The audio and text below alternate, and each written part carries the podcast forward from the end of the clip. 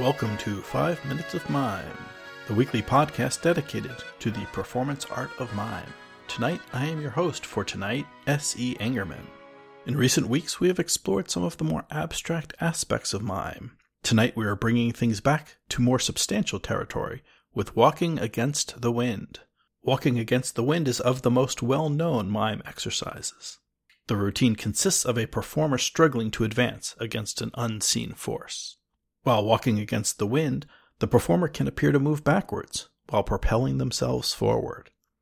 Ground is gained and lost, ever pushing forward, while the wind serves as metaphor. Wind can be the expanse of society oppressing the individual, or the pain of innovation fighting the tides of history, or the natural motion of air. It is time for tonight's performance, Walking Against the Wind.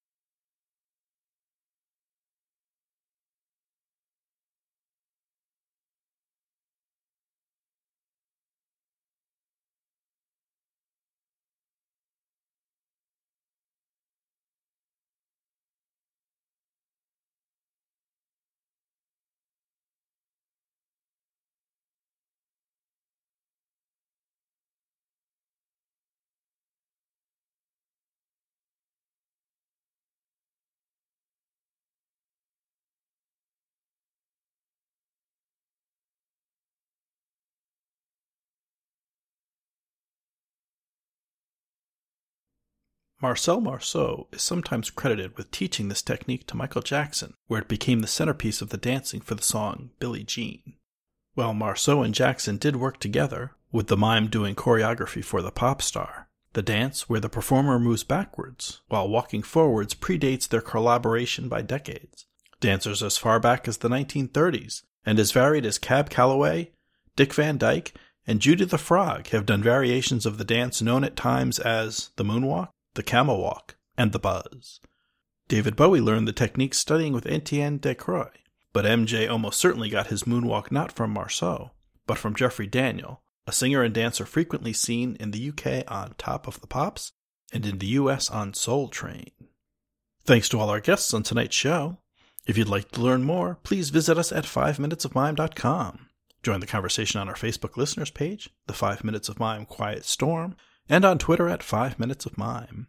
Send your comments to comments at 5minutesofmime.com. With the sun in our eyes and the wind at our backs. From the 5 Minutes of Mime team and myself, S.E. Engerman, thank you for listening. Until next mime, good night.